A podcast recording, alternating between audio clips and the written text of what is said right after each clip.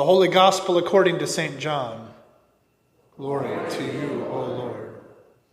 Jesus said, As the Father has loved me, so I have loved you. Abide in my love.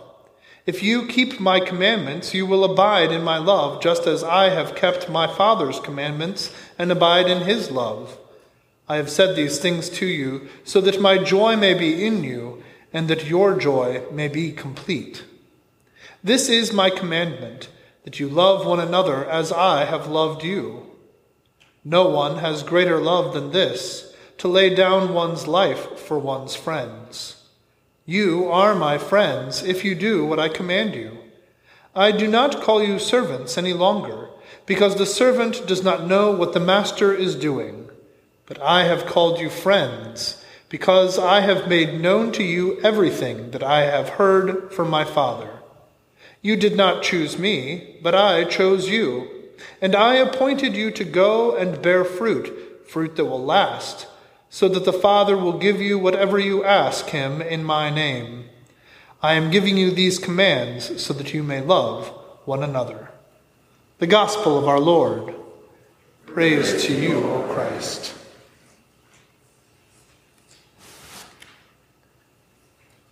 Grace and peace to you from God our Father and from our Lord and Savior Jesus Christ. Amen. You finalize your plans for vacation, you get everything booked, and what do you do? You call your friend. You let them know, I got in. I was able to get that Airbnb. We're going. It's going to be wonderful. Pray for us, won't you? Safe travels. You decide what college you're going to go to, and you get in. And what do you do? You call your friend. You say, I got in! I got in. Rejoice with me, won't you? You make up your mind as to how you are going to go about settling a difficult situation that you have in a relationship. And while you have your mind made up as to how you're going to do it, you just want to run it by your friend just to hear what they have to say, see if they can help you get the wording just right, or, or see if, if they catch something that you've missed. That's what you do.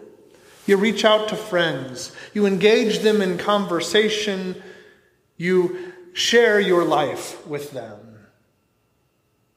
In the Hebrew scriptures, there are two individuals who are explicitly named friends of God. Friends of God. It's really rather remarkable. Those two individuals are Abraham and Moses, and while God was on friendly terms with many others, only those two received that name, friends of God.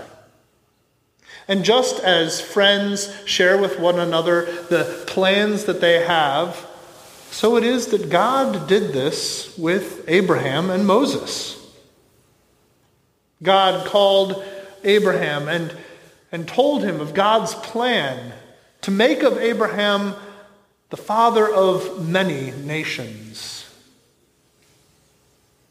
And just as God shared that good news, God shared news that was maybe a little more troubling for Abraham, too, such as when God determined that it was time to bring justice to the people of Sodom and Gomorrah, to bring down justice upon them, for the cry had gone up against them to God's ears.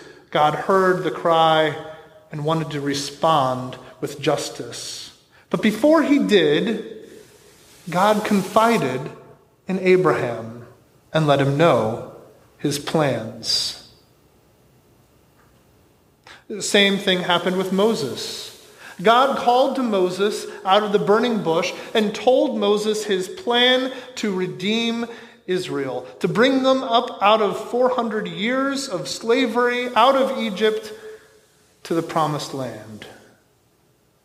God let Moses in on God's plans to do this amazing thing that no one else knew was going to happen except God and Moses.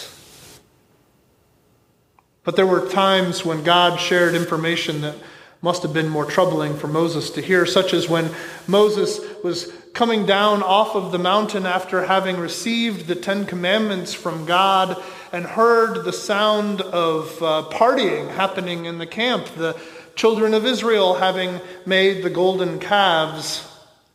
And God said to Moses, Step aside. I'm going to bring justice down upon them, my wrath for their sin, their rebellion, and I will make of you a clean start. I will make of you a mighty nation. God let Moses in on God's plan.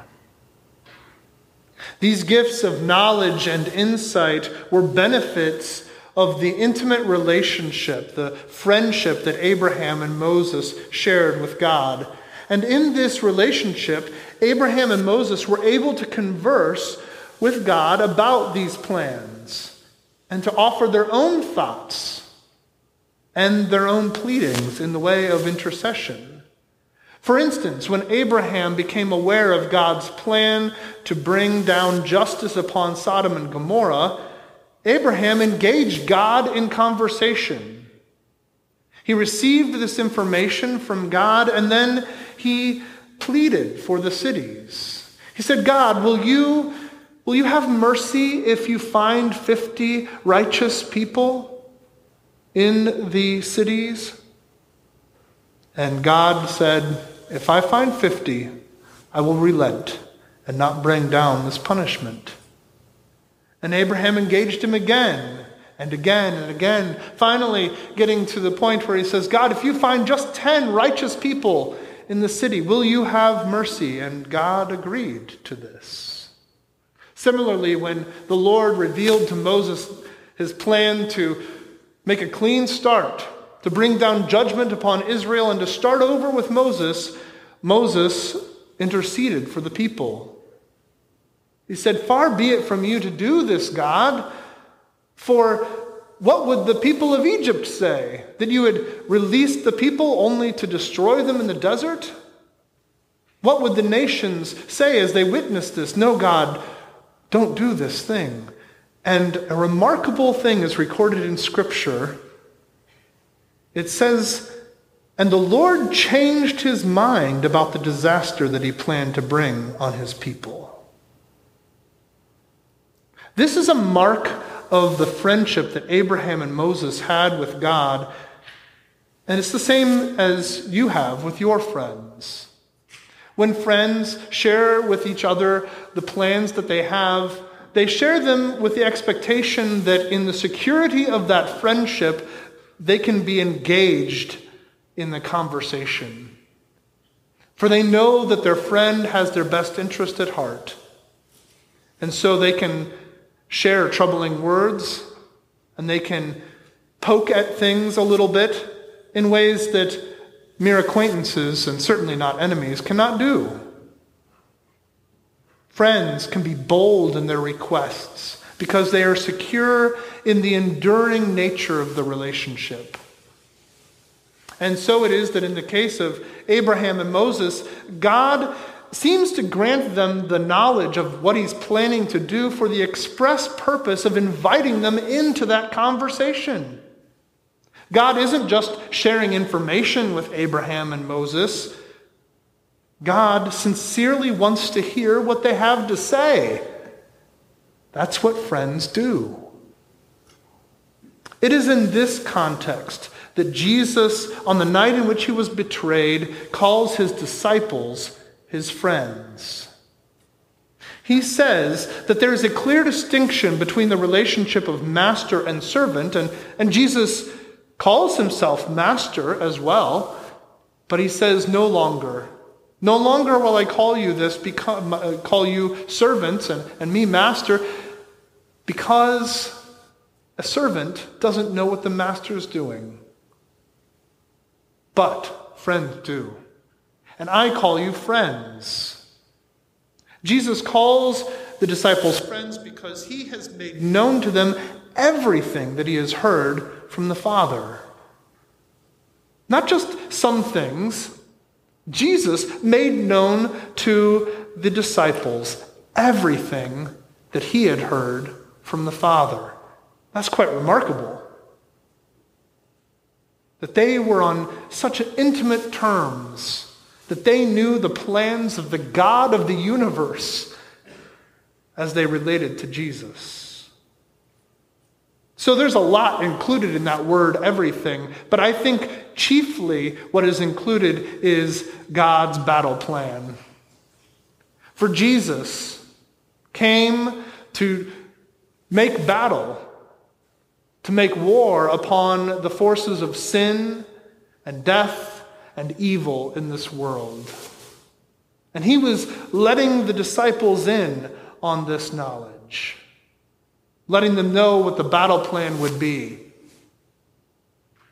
Before that day would end, Jesus would declare victory over the forces of sin, death, the devil, and all evil. He would finish his work and deliver the crushing blow to all the forces arrayed against God and God's people. Jesus would accomplish this not through military conquest, but by his death on the cross. He wouldn't do this by calling down fire and brimstone to have God's wrath upon judgment of sin. No, all of the wrath of God for sin fell on Jesus. He bore it in his own body. As Isaiah says, upon him was the punishment that made us whole, and by his bruises we are healed.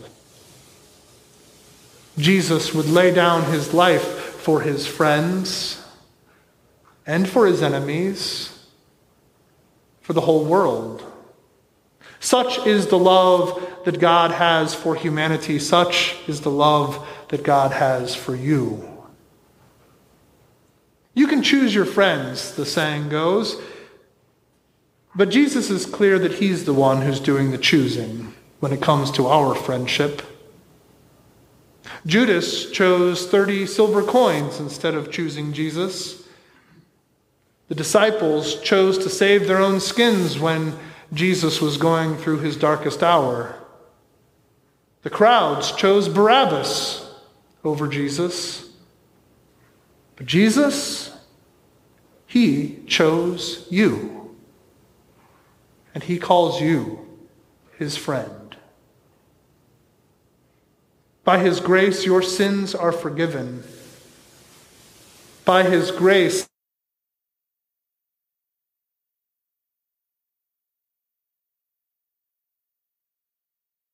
You have been set free, and as God loves Jesus, and as Jesus the Son loves you, to give your life for the sake of your neighbor. He invites you to be a part of the resistance effort, the mop up operation against the defeated foes of sin and evil that are still present in this world. But best of all, Jesus gives himself to you as a friend in order that you might have the complete joy of knowing that He is with you, even as you journey through this valley of tears. As His friend, you have the privilege of an intimate relationship with Him and with the Father in heaven, such that you may make bold requests of God, secure in the friendship which Jesus has promised. When you're on the phone or sharing a cup of coffee with a friend, what do you talk about? You talk about your aches and your pains, your struggles and your suffering, the things that make you happy and for which you're grateful, your joys and your hopes for the future. You talk about your children, about your aging parents, your concerns for this country, you talk about your neighbors and the trials that they are facing. Whatever it is that you talk about with your friends, take those same concerns and joys, hopes and fears to Jesus. He is your friend. And oh, what a friend! Like Abraham and Moses and the disciples, you have been chosen by God to be on intimate terms with the Creator of all things, seen and unseen. You have the high honor of being in the know regarding the plan of salvation, that sacred mystery once hidden for all ages and generations, but now revealed to the saints of God on the basis of your friendship with the Son, then approach the throne of grace with all boldness, knowing that you will receive mercy and find help in time of need. Pray for your neighbors, then, for their welfare and for their prosperity. Stand in the breach and pray for this fallen world that God would have mercy and that justice and his will would be done. Intercede on behalf of those who do not pray. And do this in faith, knowing that the one who hears your prayers chooses to call you friend. In the name of Jesus. Amen.